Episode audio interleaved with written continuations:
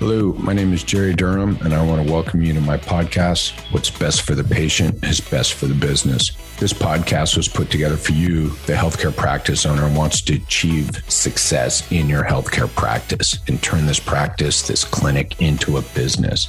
So if you want growth and scalability that drives financial performance, all three of those don't always come together. But if you want that, then you've come to the right place. I'm here to help you be most successful in your healthcare practice and turn it into a business. Cheers. Thanks for coming. Hello. Welcome back to the show. Appreciate you being here. You know, I'm excited about these episodes, the last couple you've heard, and this one, and probably the next two or three, about five of them here. I don't exactly know, maybe about two episodes. It really started. I'm sharing you basically all the biggest takeaways for me in the last 20 years and what I've learned in these last five episodes. And there's no lie in this, right? The whole thing about how you don't need more new patients or why you don't need more new patients, right? These two questions you must answer after all the new patient calls, right? The three things all new patients want, all these things, right? These five episodes are 20 years worth of work. And I kid you not. And you're going to get everything you need in less than an hour. And if you listen to all these again and again and again and again, you will understand what took me 20 years to learn in less than an hour. It's kind of fucked up, but good for you, bad for me. But this is that whole thing. You shouldn't make my mistakes. I said that early on, right? You are going to make mistakes. You will make mistakes. You should make mistakes. You'll learn from mistakes, right? It's learning, it's doing, it's executing, it's fine tuning, it's measuring, it's right. It's retesting. It's all that stuff. I got no issues. Nobody should have issues with making mistakes, but you shouldn't make my mistakes. And that's what these episodes are really all about. You're getting 20 years of work in under 60 minutes. This episode here, these two questions you must answer after all new patient calls, was a huge game changer for me. And to say this was 20 years of work, literally this came like at the end of 20 years worth of work. And I laugh because it's true. 20 years worth of work to give you these two questions. God, I'm dying. I'm seriously, it's all just coming together. These two questions will help shift the mindset of not only you, the owner, you, the one answering the phone, you, the one managing the front desk, but it will also change the mindset of the people that we put in charge of owning the first phone call, who are in charge of growing your business, who are in charge of putting people on the schedule, who will arrive, pay, and stay, who are the entry point to your business, right?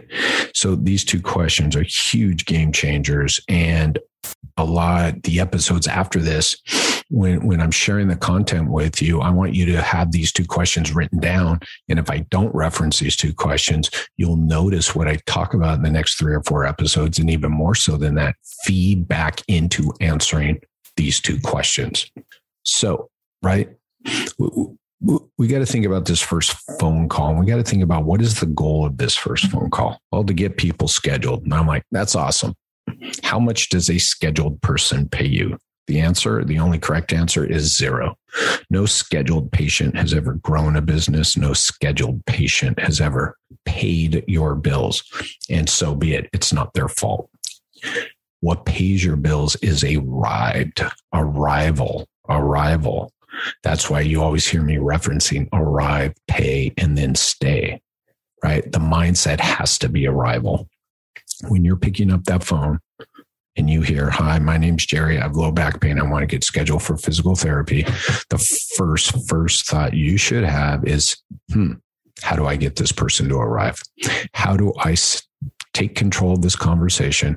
How do I manage this conversation so that this person can make the choice to arrive and pay?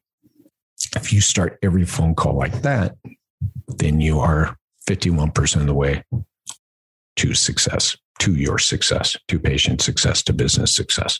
So this is what I love to do. I love to either A, sit down next to people who are taking new phone calls, or I love to listen to recorded phone calls. And these are at the end of the phone call, right? They've listened to it. I've listened to it. Maybe we've listened to it together. I have my notes. They have their notes. At the end, the very first question, 100% of the time, question number one is, why will this person arrive? So if you're on the phone for 2 minutes, 10 minutes, 20 minutes, and this person ends up getting onto the schedule, I'm going to ask you, why will they arrive? Then the next question I'm going to ask you, based off of that question and probably some of the answers I get, is then why will they stay? If you can answer both of those questions at the end of a new patient phone call, then the likelihood of them arriving, paying, and staying goes through the roof. And I will tell you, of all the secret callers I've ever done, and I've done a lot, I haven't done all 50 states, but I've done a lot, I could not answer that question. Remember, I'm the secret caller. So as soon as I hang up the phone with the secret caller, there's a couple things I go through, and I'll take you guys down that path on a later episode. There's a couple things I go through, but also I hang up the phone and go, why? Think about this. As a potential client of yours, I'm thinking, why should I arrive? Which is along the lines of, when I hang up, why shouldn't I call another clinic, right? And see if they'll schedule me. So all of those, all that uncertainty around the call, and right, the uncertainty I have when you get off the call has to be managed when I ask you, why will they arrive? Again, if you can tell me why they will arrive, we're going to be pretty much dialed in on why they should stay. There might be a couple more boxes to fill in. We got a few minutes here, so let me give you a little added bonus here. I'll tell you what the incorrect answers are, which is 99% of what I get. If I call you and say, hi, my name's Jerry, I have low back pain and I need to get scheduled for physical therapy, and you schedule Jerry for physical therapy for low back pain, and you take people through that call and you get all that data and you make sure they know they'll get their paperwork and the email, and you hang up and I'm sitting next to you and I say, why will Jerry arrive? They said, well, he wanted to get scheduled for low back pain. I'm like, cool. Is that why he will arrive? Well, he wanted help with his low back pain. So that's one reason why he should arrive. And I'd go, wrong, because he can get help with low back pain at the chiro, at the personal trainer, at the massage therapy place, at the acupuncturist, at the ortho doctor. He can get help with that low back pain at any of those places. So that's not a reason why he will arrive. Again, I asked you, why will he arrive? Well, he wanted a Thursday appointment at 10:30 and I gave him that. And I'd say, wrong again. He can get that with the personal trainer, at the massage therapist, et cetera, et cetera, et cetera, right? Well, we took his insurance, right?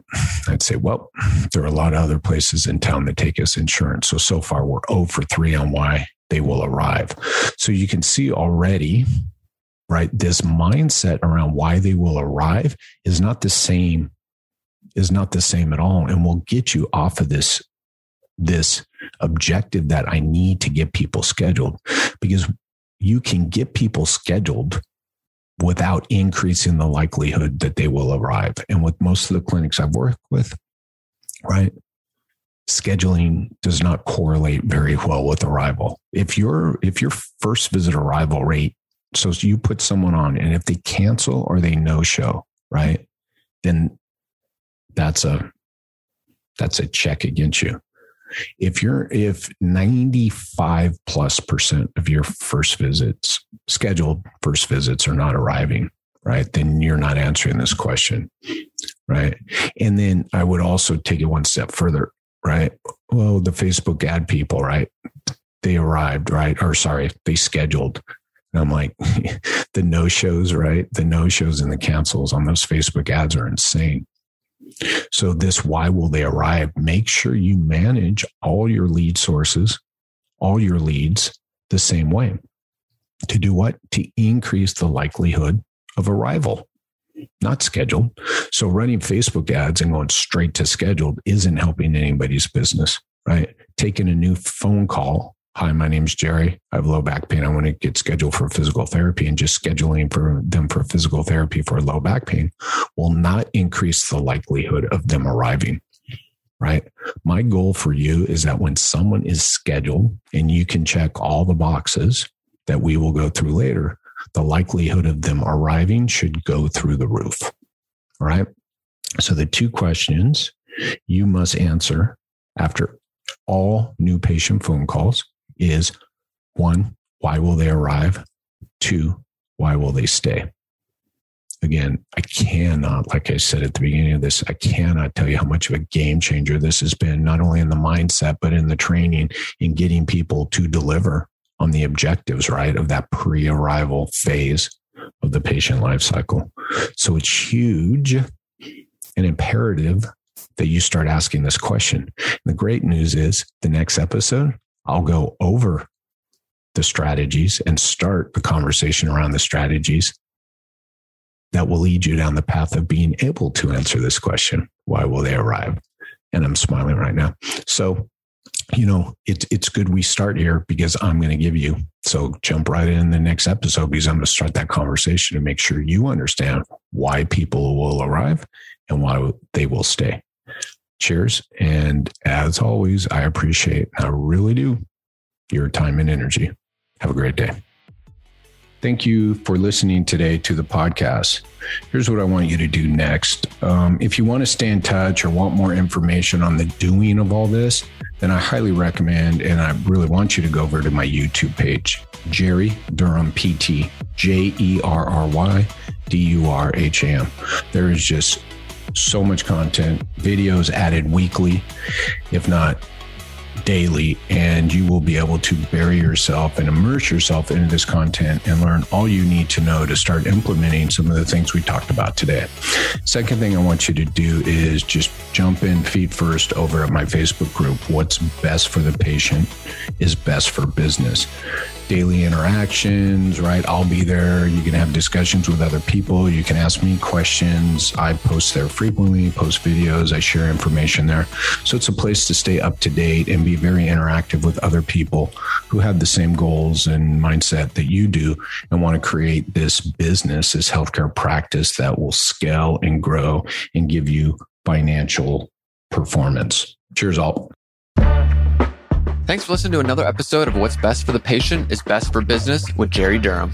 This episode is brought to you by Strata PT. Strata PT is a single EMR platform and revenue cycle management service for physical, occupational, and speech therapy practices that helps you achieve a 99.99% reimbursement rate. If you'd like to learn more about Strata PT and see how our EMR and RCM works, head over to stratapt.com to book a demo.